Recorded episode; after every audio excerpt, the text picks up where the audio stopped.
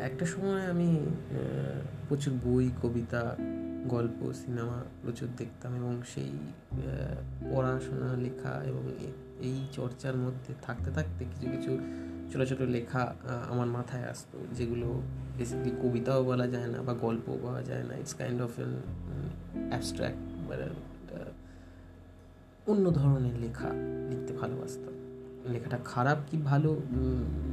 I নিন bother যে কেমন হবে but I just wrote it so সেরকমই একটা লেখা আজকে পড়ি।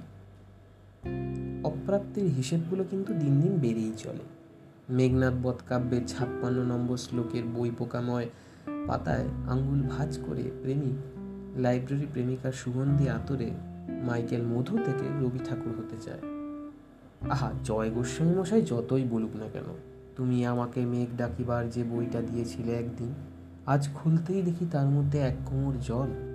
উনি কি শ্বাসকষ্টটুকু বুঝেছিলেন প্রেমিকের বৈশাখীর বিকেলে সেই বসন্ত জানার ক্যানভাসে আঁকা দুরন্ত চোখের পানে চেয়েছিলেন কি?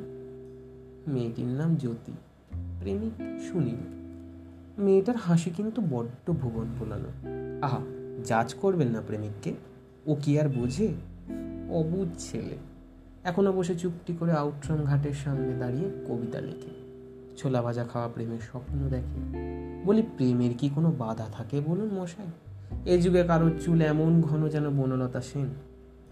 কারোর আবার ঠোঁটের মালিন্যতে প্যারালিসিস হওয়া প্রবণতাও থেকে যায়। কারোর কণ্ঠে পাওয়া যায় গলে যাওয়া বিকেলের ভ্যানিলা আইসক্রিম। আবার কেউ কেউ টোল পড়া মিষ্টি হাসি দিয়ে প্রকাশ্যে দিবালোকে কোর্ট মার্শাল করেই চলেছে। প্রেমে পড়া টার্ন ওভার ধীরে ধীরে ক্রস করছে।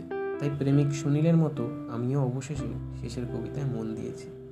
আরে বাবা, এটাও জানি, এ গল্পে প্রেমিকের মতো আমারও আর্দিক ছেঁড়া মিডিয়ক্রেসি তবু তাপ্পি লাগানো হৃদয়ের চৌরাশিয়া সমস্ত রাজকন্যাদের জন্যই সুর বেঁধে চলে।